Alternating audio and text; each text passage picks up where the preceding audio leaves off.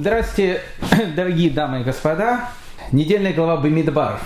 Она обычно считается перед праздником Шавуот, и поэтому э, недельная глава Бамидбар для меня всегда ассоциируется с весной, с Шавуотом, с молочной трапезой под утро, ну и с тем, что уже Три книги из пяти прошли э, Торы. Окажется о том, что э, Симхатура была только вчера.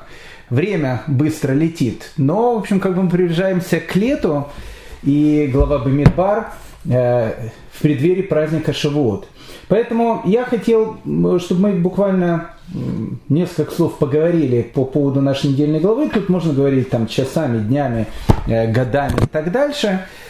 Э, попытаемся связать нашу главу Бамидбар с праздником Шавуот и э, попытаемся посмотреть какие-то, ну, буквально на один аспект, который нам дает э, глава Бамидбар, для того, чтобы в преддверии Шаббата у нас появилось какое-то, ну, скажем так, более радостное настроение. Хотя уверен, что у всех оно и так радостное, счастливое и хорошее.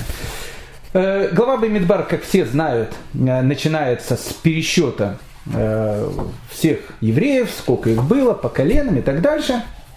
Вторая э, глава э, главы Бемидвара начинает словами «И говорил Бог с Маше и Аароном, сказав, каждый при своем знамени, и шаль дигло написано, каждый при своем знамени, со знаками своего отчего дома, расположится сыны Израиля станом вокруг шатра. И тут описана, ну, совершенно такая потрясающая картина, Представьте себе 600 тысяч, 600 э, тысяч это только мужчин в возрасте 20 лет плюс. Э, считается, что с 20 лет э, мужчина, он, в общем, готов к войне. Хотя сейчас в армии призывают с 18. Но, как бы, тут написано 20 лет плюс, все мужчины, поэтому, если мы посчитаем все население, женщин, детей, пожилых людей, которые еще тогда не прятались в домах от коронавируса. Но как бы если мы посчитаем абсолютно всех, которые там были, э, еврейского народа было много. Ну, где-то миллиона три, как минимум, а может быть и того больше. И вот Всевышний говорит э, еврейскому народу э, следующую заповедь. Он говорит, что вокруг э, э, вот этого переносного храма, скинии завета, мешкана, весь этот, э, весь еврейский народ, там более трех миллионов человек, он должен э, расположиться станами. Еврейских колен было 12, плюс колено Леви. Оно не 13, просто арифметика была такая, что Якова было 12 сыновей. Но потом колено Леви, оно не получило надел, а колено Иосифа, оно разделилось на два. Колено Минаша и колено Ефраима. Поэтому получилось тех же самых 12, хотя э, на самом деле их было как бы уже и 13. Но колено Леви, оно не получает э, удела в земле Израиля, и точно так же в пустыне. Оно как бы не имеет э, своего места, как, как все другие колена. То есть э, все колена, они были построены, скажем так, четырьмя такими квадратами вокруг э, мешкана, вокруг этого переносного храма, э, по числу стрелки. То есть э, одно, один стан, второй, третий, четвертый. В каждом из этих станов было по три колена, то есть, ну, в общем сложности получилось 12 колен. Колено Левии, оно располагалось прямо вокруг мешкана. И располагалось тоже не просто так, она тоже располагалась разделенная на четыре стана. Я не буду сейчас говорить по каким семейным домам и так дальше. Но вот представьте себе эту совершенно необычную, необыкновенную картину. Э, в середине э, вот этого огромного лагеря стоит переносной храм, стоит мешкан, вокруг него 3 миллиона человек, который располагается в четком порядке. Причем э, э, порядок был настолько четким, что, э, ну вот если, допустим, какому-то Рабиновичу не очень нравилось его местоположение, э, э, потому что он считал, что у Хаймовича палатка, она чуть-чуть ближе находится к Мешкану, чем конкретно его палатка. Он не мог просто так взять с Хаймовичем поменяться палаткой, потому что то место, которое ему дали, это то место, которое должно было быть у него. Причем, что интересно, вот это вот расположение более чем трех миллионов человек вокруг Мешкана, это было событие не одноразовое, оно повторялось на протяжении 40 лет. И каждый еврей четко знал свое место. Поэтому так и написано в конце второй, э, второй главы. «И делали сыны Израиля все, как повелел Бог Маше, как располагались станом у своих знамен, так и выступали в поход, каждый со своей семьей при своем отчим доме. То есть о чем тут говорится? Что в тот момент, когда евреи э, уходили и э, переходили с одного места на другое, каждый собирал свою палатку, э, собирали все мешкан, переносили переносной храм. Когда приходили на новое место, где евреи будут стоять, а были места, где евреи жили годами, были места, где евреи жили не так долго, а были, где годами они находились. Никто не знал, кстати, времени, когда надо а, подниматься, идти в поход, когда зазвучит звук трубы, э, который будет говорить, что все, все собираем, уходим туда, куда нам показывает Всевышний. Так они жили 40 лет. Ну, в каждом месте, в которое они приходили, порядок оставался точно таким же. То есть Мешкан, вокруг него колено Леви, и в четком порядке, каждый знает, где находится его палатка, каждый находится в своем стане.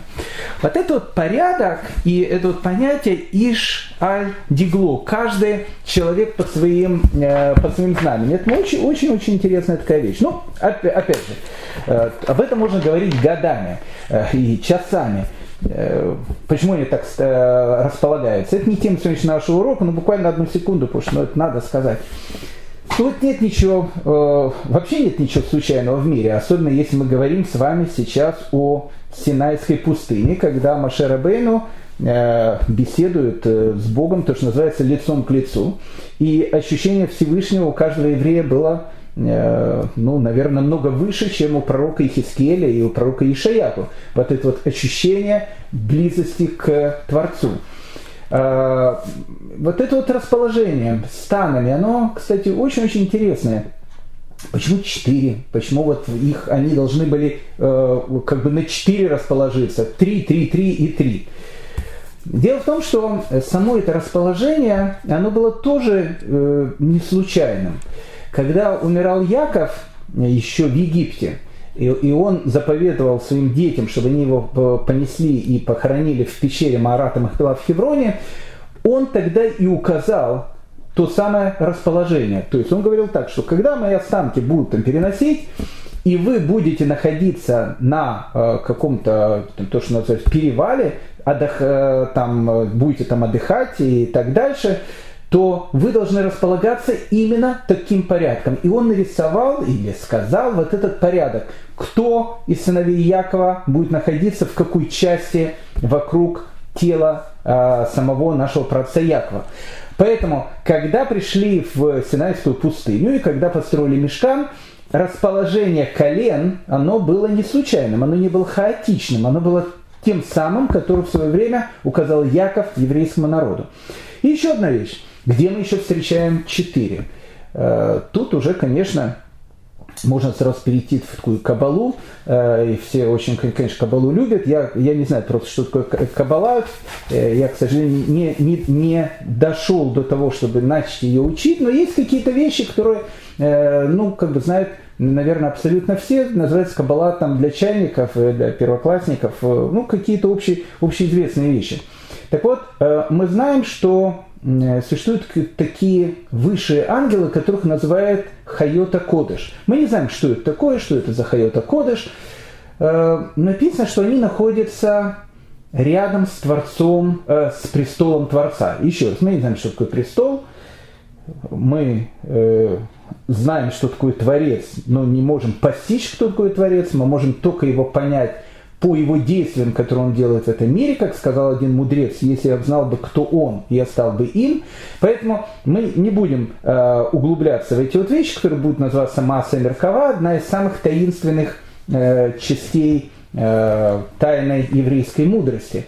Так вот, э, эти самые высшие ангелы Хайота Кодыш, на самом деле их четыре. И у каждого из них есть четыре лика. Вот эти вот сами четыре лика, которые есть у Хайота Кодыш, их описывает Ехискель в самом-самом начале своей э, пророческой книги. у одного из э, э, этих ангелов лицо человека, у другого льва, у третьего быка и изображение орла. То есть каждый из этих высших ангелов, он имеет вот эти четыре изображения. Не спрашивайте меня, что за изображение, почему, как. Я сейчас отвечать вам не буду, потому что я, во-первых, это сам не знаю.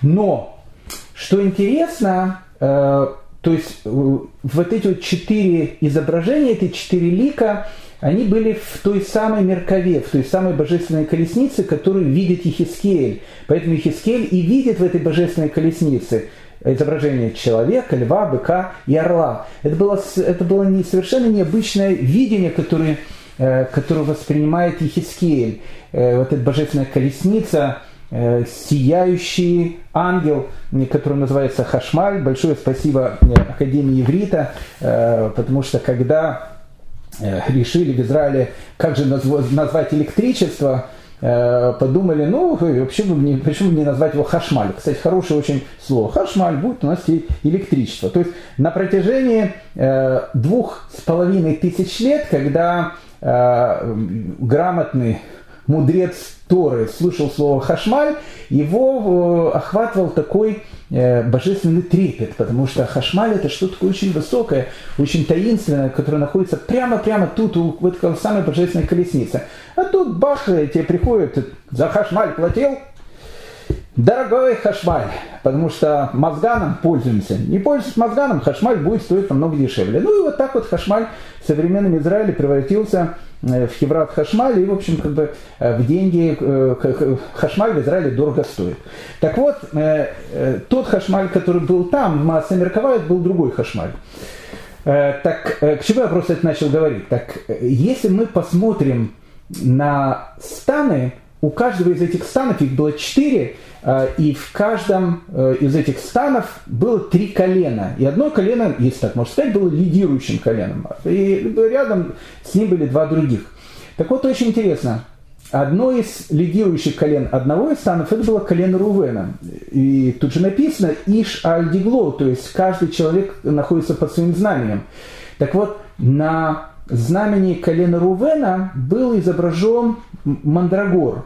Ну, все, которые немножко знают э, Тору, они знают, что Рувен был связан там с мандрагором, это такое растение, э, было это все связано после смерти его мамы э, Леи, вот, э, не, не после смерти его мамы Леи, то есть он э, э, нашел этот мандрагор, он получил там э, Рахеля, Рахеля дала Леи, ну, в общем, как бы я не буду всю эту историю рассказывать, все ее прекрасно э, знают э, люди, которые, э, которые э, маломальски знают э, Тору. Так вот, у него был изображен мандрагор. Мандрагор он внешне напоминает э, вид человека, поэтому на э, знамени э, колена Рувена был как бы изображен человек.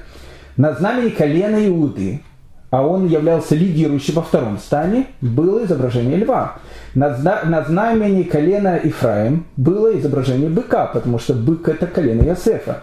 И на знамени колена Дана было изображение орла. Поэтому, если мы посмотрели бы на тот стан и те флаги, которые были у каждого стана, мы в них бы э, увидели изображение вот этих четырех ликов, которые э, есть на божественной колеснице, колеснице на этой меркове. Э, человек, бык, лев и орел. Поэтому э, расположение станами не случайно. И об этом можно говорить очень долго, но я хотел с вами поговорить немножко о другой вещи. Что мы учим из самого начала нашей недельной главы?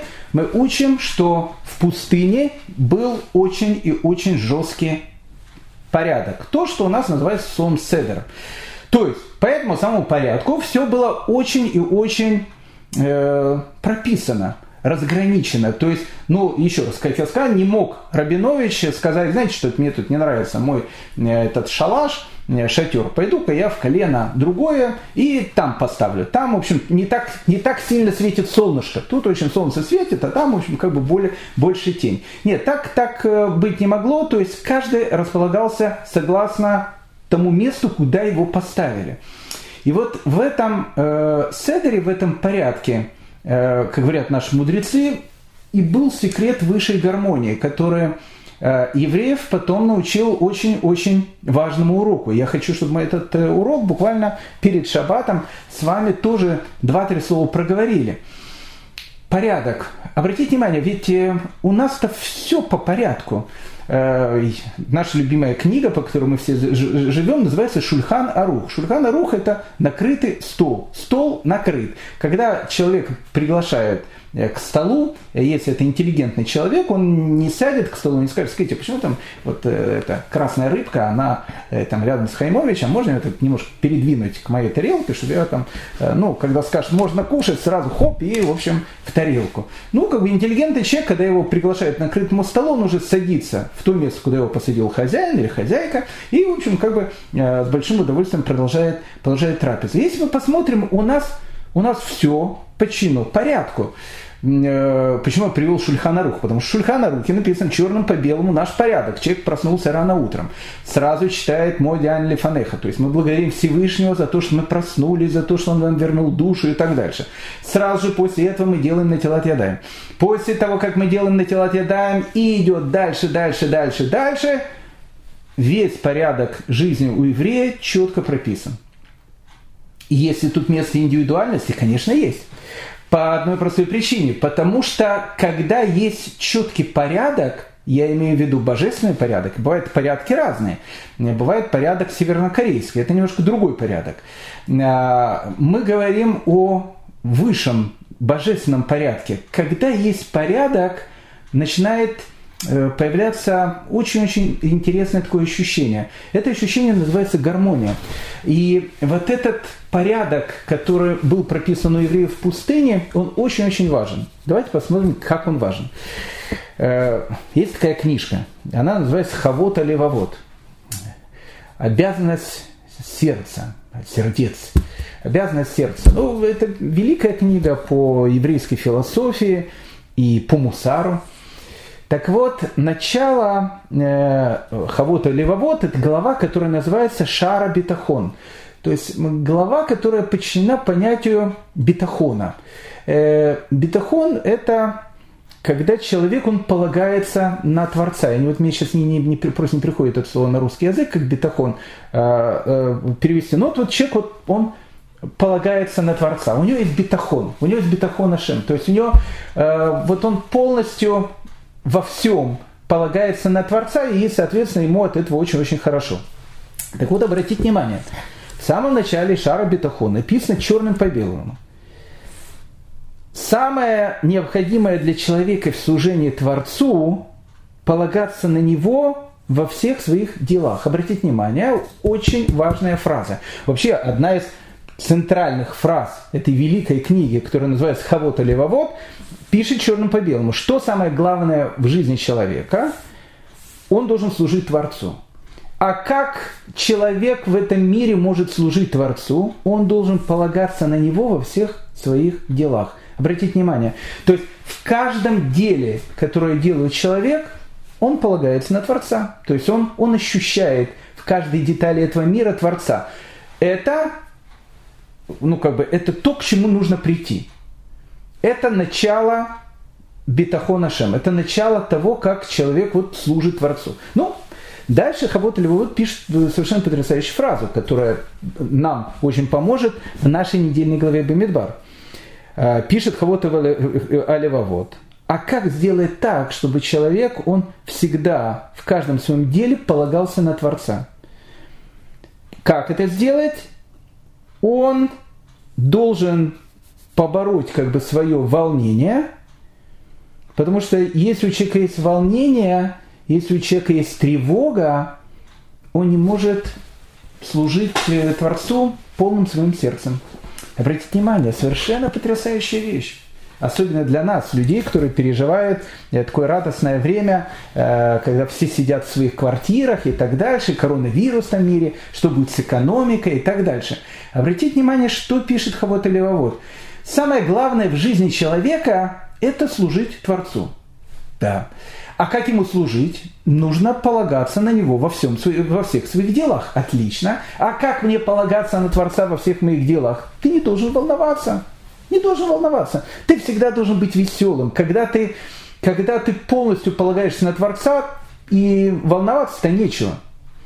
И тут спрашивает Хавот Левовод, а что нужно сделать для того, чтобы человек полностью полагался на Творца? У человека должен быть порядок. То есть в тот момент, когда у человека есть некий внутренний порядок, тот самый порядок, который у нас сейчас описан в пустыне, все было по порядку. Тогда нет и волнений. И тут мы начинаем подходить к какой-то очень-очень и очень важной такой теме, которую, которую нам сейчас пытается э, сказать Хавот и Левовод. Дальше Хавот и Левовод пишет очень интересную вещь. Он говорит так, что человек, он служит Творцу не при помощи действия, а при помощи разума.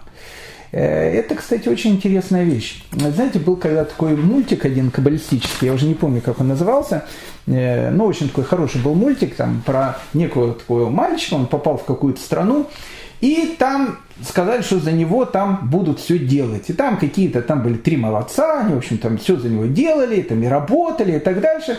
И потом они даже кушать за него тоже стали. Он говорит, как же, я же кушать тоже буду сам. Нет, мы все за тебя будем делать, даже кушать за тебя будем. Так вот, интересная вещь. Э, пишет Хавута Левовод о том, что э, первое, не первый, самый главный элемент служения Творца у человека – это человеческий разум. Не действие, а разум. Это важная очень вещь. Потому что если бы самое главное в служении Творцу был бы разум, не, не разум, а действие, что бы мы могли бы сделать? Мы могли бы сделать совершенно потрясающую вещь. Мы могли бы сделать совершенно таких классных японских 10 роботов, и этих 10 роботов посадить в синагогу.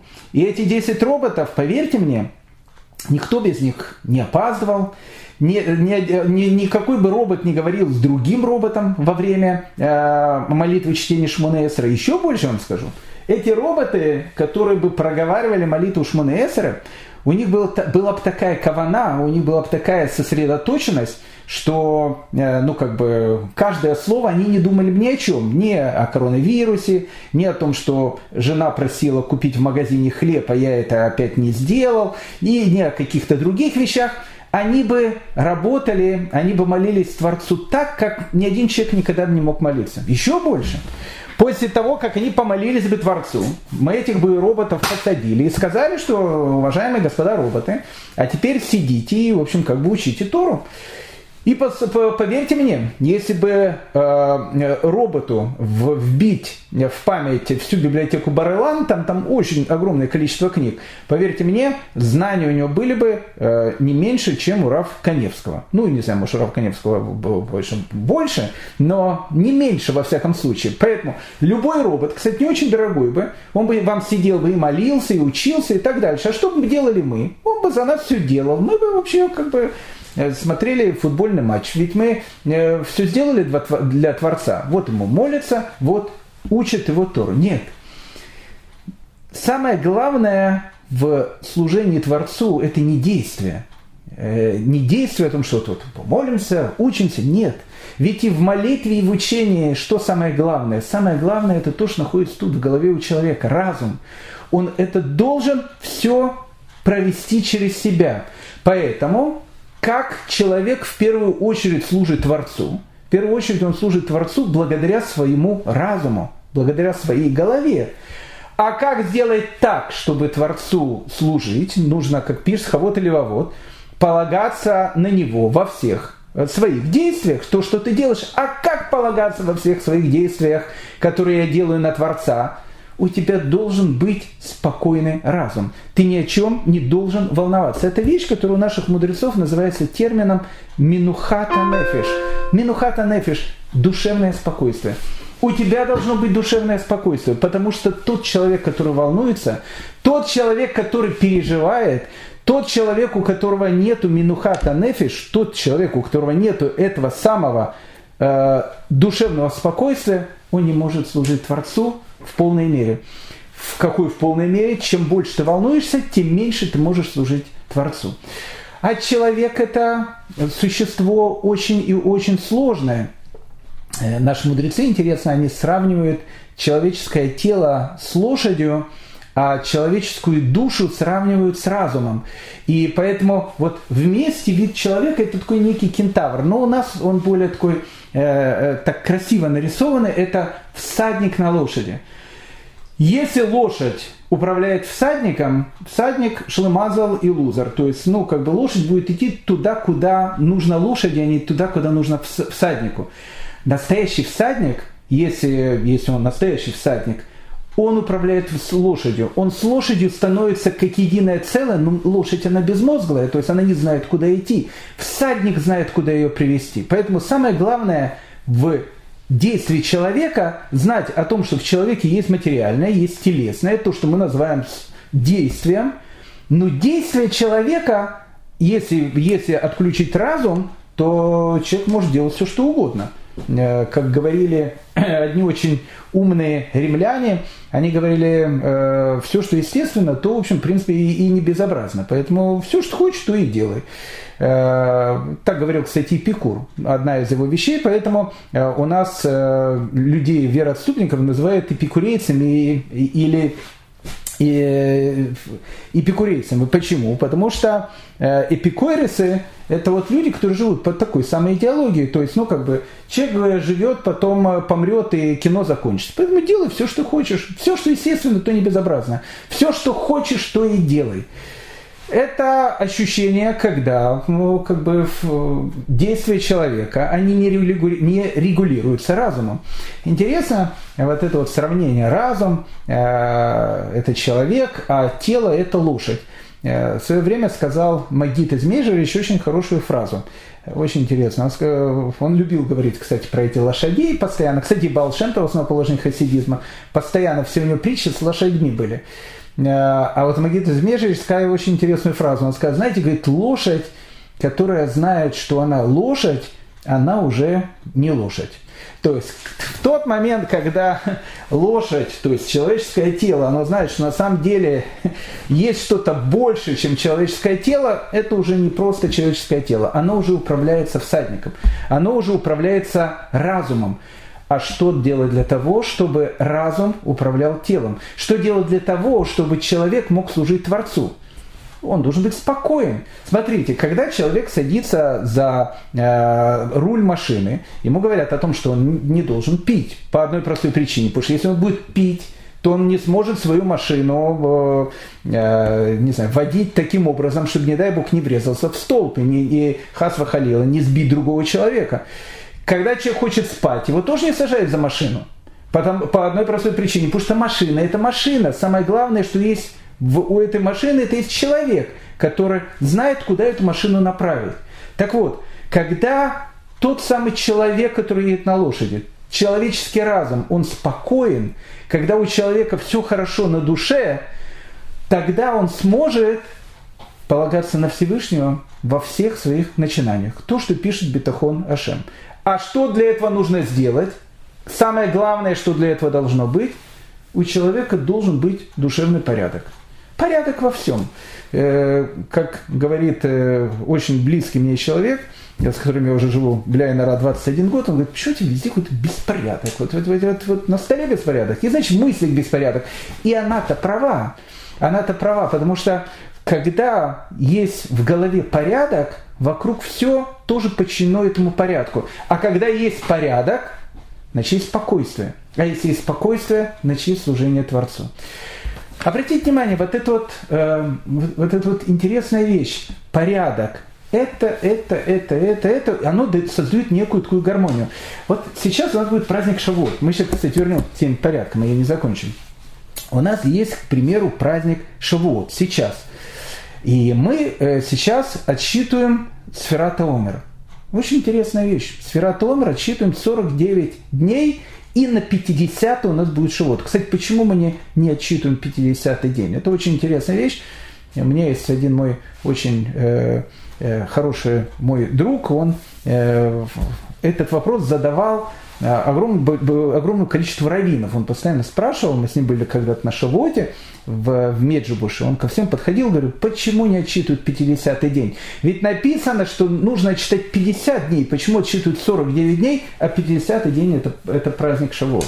Я не буду сейчас входить в эту тему, потому что я хотел бы все-таки насчет порядка э, закончить. Э, но э, тут э, есть тоже очень близкая вещь. Кстати, Рамбан, очень интересная вещь, он пишет о том, что Шавот, э, Сферата Омер, это э, заповедь не связанные со временем. Это потрясающее открытие. У нас есть заповеди, которые связаны со временем, и есть заповеди, которые не связаны со временем. Прошу прощения, по-моему, самая заповедь, такая, самая большая заповедь в мире, которая связана со временем, это и есть Ферата Омер. Но что еще по-другому? Когда начинается, заканчивается день, наступает ночь, там три звезды и так дальше – человек отчитывает новый день с брахой и, и, и, так дальше. Заповедь, которая ну, напрямую связана со временем. Пропустил эту заповедь, все, пропустил благословение и так дальше. Опять же, не хочу э, входить в эти темы. Рамбан говорит, нет, сфера Омер это заповедь не связанная со временем. Есть в этой вещи еще одна странность. Какая странность? Почему мы, когда приближаемся к празднику Шавот, мы, э, у нас все идет по нарастающим. 1, 2, 3, 4, 5 и так дальше. Ведь так не работает. У меня есть дочка. Э, она очень, очень, очень ждет, э, как и другие мои дети, о том, что мы летом, как обычно, поедем к бабушкам и дедушкам в Израиль непонятно, поедем ли, но в связи с нынешней ситуацией, но они этого очень ждут. И у меня одна из моих дочек, она маленькая, у нее такой есть какой календарик, и она э, каждый э, день на протяжении года один, одно число э, вычеркивает. Ну, прям как Робинзон Круз на необитаемом острове. До Израиля осталось там уже чуть меньше дней. Знаете, когда люди чего-то ждут очень большого, они отсчитывают от большего к меньшему. Я помню, когда э, э, Лявдаль, конечно, при нашем разговоре был чемпионат мира по футболу в Москве, где я работаю, прямо на Красной площади, ну недалеко от Красной площади, было такое огромное табло, в котором было написано, что до чемпионата мира по футболу остался там один год и 25 дней. На следующий день один год и 24 дня. И так дальше, пока э, люди все ждали, ждали, вот, вот, значит, чемпионат э, мира по футболу. Когда ты отчитываешь что-то очень важное, ты отчитываешь большего к меньшему, а не от меньшего к большему. Почему такой странный счет 1, 2, 3, 4, 5 и так дальше. Это тоже очень, это очень, тоже очень такая э, вещь. А почему этот, э, почему этот счет, кстати, называется Сферат Аомер? Ведь Омер, что такое Омер? Омер это начало. Потому что в самом начале второго дня Песаха каждый, это, ну, не каждый, там выходит э, в поле, э, там коины, э, мудрецы, э, там срезают э, этот сноп, который называется омер. Сноп, кстати, ячменя. Ячмень это, как вы знаете, пища для животного. И а, от него отсчитывается 49 дней на 50-й день, которого будет праздник Шивоты, в который опять срежут новый сноп, только это уже будет сноп не ячменя, а пшеница. А пшеница это пища, которую кушает человек. То есть что мы видим? Даже в празднике Шавот идет вот это по нарастающей, от более животного к более возвышенному. Почему же это называется сферата омер? Назовите это как, не знаю, там, сферат Шавот или еще как-то. То есть Самое это, тут главное не, не в омере, самое это главное в результате, в празднике Шавуот. Почему так это происходит? По этому поводу можно отвечать там тоже очень долго. Я буквально два-три слова, потому что оно, оно очень напоминает э, то, о чем мы сейчас говорим, в этот, в этот самый порядок. Э, Рава Кива Тацу, он в свое время интересную, интересную такую вещь сказал. Он сказал, что э, вот существует семь нот – и каждая, и каждая из нот, которая есть, сама по себе она ничего не значит. Но если написать одну ноту, потом вторую, потом третью, потом четвертую, потом пятую, потом сорок девятую, и проиграть их вместе в определенном порядке, что у нас получится? У нас получится музыка. Что делает музыку? Музыку делает порядок нот. Вот этот самый порядок нот – когда после одной идет вторая, третья в определенной гармонии, он, э, это, это вещь, и она и создает музыку. По этой самой причине, говорит э, Рафа Киватац, ну, это не его слова, это слова мудрецов, но которые он приводит. он говорит очень интересную вещь. Вот в этом порядке, в этом седере, в этой гармонии создается музыка. Почему мы не можем сразу прийти к 50-му дню Шавуота? Почему не может быть 50-й день, а потом 49 48 и так дальше? Так это не работает. Почему мы отчитываем 49 дней? Да очень просто.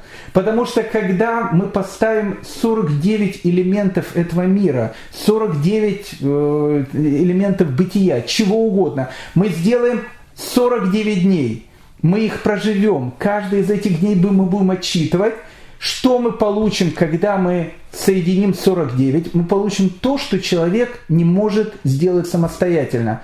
Что мы получим? Мы получим музыку, мы получим гармонию. Поэтому 50-й день не отчитывается по одной простой причине, потому что человек не может сам взять и создать гармонию молниеносно. Гармония, она строится при помощи маленьких кирпичиков. Этот кирпичик тут, этот кирпичик тут, этот кирпичик тут. И только когда ты построил все кирпичики, 49 кирпичиков, человек приходит и говорит, какое потрясающее здание, какая потрясающая музыка. Каждый из этих кирпичиков, стоящий на своем месте, он и создает эту самую гармонию. Так вот, то, о чем мы говорим в нашей недельной главе, то, о чем мы говорим, что в пустыне все было очень и очень мысудар, все было очень и очень э, подчинено строгому порядку. Это тут, это тут, это тут. Почему? Потому что да весь мир, он состоит из этого самого порядка. Прочтите Э, этот великий 19-й э, Таилим, 19-й Псалом, там где, там, где написано, что ночь там, э, дню передает знания, и, ну, ну, но, но этого не слышно, и, но голос их расходится по, всей, по всему миру, по всей Вселенной. Весь мир, который окружает, окружает нас, он очень гармоничный. А в, в чем причина этой гармонии? Причина этой гармонии в строгом порядке. Все, что, все, что упорядочено, в результате этого, этого порядка и создается симфония, и создается эта самая песня, которую, э, которую вот э, день передает ночи, ну, и которая доходит до самых концов Вселенной, как написано в 19-м э, Таилиме. Но человек это не слышит, но человек это ощущает, ощущает гармонию этого мира. Так вот, когда у человека есть порядок в голове, а что такое порядок в голове? Когда человек спокоен, тогда он и может служить Творцу. Как только начинается паника, как только начинается волнение, человека отбрасывают от служения Творца на многие-многие километры. А как сделать так, чтобы человек был спокоен? Ну, бывает, конечно, э, высшая математика такая, ну, как бы, э, ну, бывают очень высокие такие степени – Э, о которых может говорить Раф Саландер, когда он был очень пожилым человеком уже, однажды к нему пришли, спросили, он уже пожилым человеком был, болел, Квадраф, как вы себя чувствуете? И что ответил Раф Салантер? Он сказал, Бару Хашем немного хуже. Когда они его слышали, немножко удивились, что имеет в виду Раф. И он говорит, Бару Хашем немного хуже, так как все под контролем того, кто знает, как лучше. Обратите внимание, вот, вот взгляд человека, да?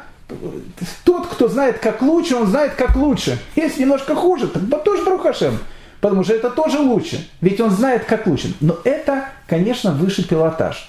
Это высший пилотаж того, когда ну, действительно человек, он э, полностью полагается там, на Творца, у которого вот в голове нет никаких ни волнений, ничего. Есть полное спокойствие. А как вот э, воспитать нам вот это ощущение, ощущение спокойствия, когда человек, ведь помните, был такой э, старый такой каббалистический э, такой фильм, персонаж, там был один каббалист, и, и была каббалистка одна, ну, видно, это было не наши немножко вещи, и она, и она ему э, говорит, э, скажи мне, говорит, а когда вот люди э, поют, Э, ну, и этот каббалист говорит, ну, поют, когда в баню ходят и так дальше. Она говорит, нет, говорит, Квадоров, люди, говорит, поют тогда, когда они счастливы. Это хорошая вещь. Когда у человека тут все хорошо на душе, когда у него полное спокойствие, когда у него есть полный порядок, когда он ни о чем не волнуется, тогда он может с полной э, силой то, что называется, служить Творцу. А как это сделать? Как сделать так, чтобы не вывести себя из этого порядка, не вывести себя из этого душевного равновесия? Ну, наверное, к этому человек должен учиться, должен готовиться, ну, как, как минимум. Рафа Виктор Миллер, он по этому поводу дает несколько рекомендаций. Как сделать так, чтобы человек был спокоен? А если он будет спокоен, он сможет служить Творцу. Он пишет, он говорит такую интересную вещь. Он говорит, ну, вы же прекрасно знаете, что у каждого человека есть свой характер. Вот э, вы с женой идете на какое-то мероприятие. Э, обычно бывает так, что э, ну, жена может немножко, жена она не, не опаздывает никогда, она как э, учитель, она, она иногда просто задерживается. Но муж, муж может очень там переживать о том, что они там немножко задержатся на самолет или, или на поезд, или еще на что-то немножко задержатся. И иногда человек может вывести себя из равновесия. Тот человек, который живет по тому, что написано в Хавот или Вавот, он как бы Э, ему будет все совершенно нормально, потому что он знает, что жена, она немножко задерживает, потому что так хочет Всевышний. Ведь что сказал Рафсалантер? Барухаше немножко хуже. Почему? Потому что так как все под контролем того, кто знает как лучше. Если жена немножко задерживается, значит так и хорошо, значит так и должно быть. Но обычный человек-то так не думает, у него-то все идет, работает немножко по-другому. Говорит Рафа Виктор Миллер, что нужно сделать для того, чтобы не вывести себя из этого душевного равновесия? Очень просто, ты должен быть к этому готов. Ты должен быть готов к тому, что твоя жена, она может немножко задерживаться. Ты должен быть готов к тому, что когда ты приедешь на работу, там э, кто-то тебе, кто тебя, опять же, э, раздражает, э, может тоже тебя вывести из себя. Ты должен быть готов к этому. А как и а, а человек, который готов, он вооружен. Если я знаю, что будет такая ситуация, я говорю, я на нее не отреагирую, у меня будет все нормально. Считайте, что 80% успеха есть. Сейчас вообще, если вот посмотреть, сейчас полное происходит безумие. Все читают эти новости. Все читают... Э, у меня есть э, э жена одного из моих учеников, мне звонит мой ученик, говорит, Равгаль, поговорить с моей женой, у него, у него вообще просто, она говорит, знаете, она ложится и встает с э, таблицей количества зараженных коронавирусом в мире. Вот она говорит, ложится, шмат читает, говорит, смотри, Тут уже, говорит, сейчас стало 3 миллиона столько, столько-то. И ложится этим спать. Просыпается, я не знаю, перед Модиани, после Модиани, не знаю, тоже берет и читает, э, сколько за ночь опять за, э, там, заразилось человек. И он говорит, знаете, у него, в общем, такое совершенно, э, ну, в общем, душевное неспокойствие. Как, как, как сделать? Что для этого сделать? Я ему говорю, поменьше читать новости. Ну, поменьше читай новости. Ведь э, я не говорю, что человек не должен знать о том, что происходит в мире. Не надо на этом зацикливаться по одной простой причине. Потому что как только человек, он начинает э, э, зацикливаться на чем-то, он начинает волноваться, он уже не может служить Творцу в полной мере. Что происходит в результате этого? У человека нарушается сон. А если у человека нарушается сон, у человека нет работоспособности. Кстати, очень интересная вещь насчет, насчет сна, если уже начали говорить про э, эти вот вещи. Написано о том, что человек должен служить Творцу как лев. Ну так написано. Когда человек просыпается рано утром, он должен служить там Творцу как лев как лев, как леопард, там, как орел, как э, лань и так дальше. Ну, в общем, описан весь этот зоопарк, по которому э, описано, как человек должен служить Творцу. Так э, я слышал одного очень серьезного рава, который сказал, что когда у него спросили, как человек должен служить Творцу как лев, в первую очередь, он говорит, в первую очередь он как лев должен заставить себя пойти спать в 11 часов вечера для того, чтобы поспать 8 часов. Для того, чтобы проснуться на следующий день, у человека были силы э, проснуться не с, того, чтобы читать новости, сколько коронавирусных больных в мире, а подумать о чем-то позитивном, и, э, и после этого, там, не знаю, там, выйти на работу или по пообщаться с детьми, или начать что-то делать. Человеческая спокойствие, когда у человека э, спокойно в голове, когда у него есть этот внутренний душевный порядок, он сможет тогда полностью полагаться на Всевышнего, и, и он сможет тогда выполнить главную задачу, которая есть у человека в этом мире. А какая главная задача? Об этом, как мы сказали, хавот или вот пишет черно по белому. Что самое необходимое для человека в служении Творца? Полагаться на него во всех своих делах. А как полагаться на него во всех своих делах? Твой разум должен быть абсолютно спокоен. А как сделать, чтобы разум твой был абсолютно спокоен? Он должен быть абсолютно упорядочен, потому что в упорядоченной голове начинает и появляться гармония. Поэтому не случайно вторая глава книги Бамидбар, которую мы читаем перед праздником Шавуот, учит нас этому очень важному правилу. Порядок, который, должен, который был в пустыне, это порядок, который царит в мире. Потому что порядок это ноты, которые дают музыку, это кирпичики, которые дают дом, это ощущение, которое рождает в душе человека гармонию.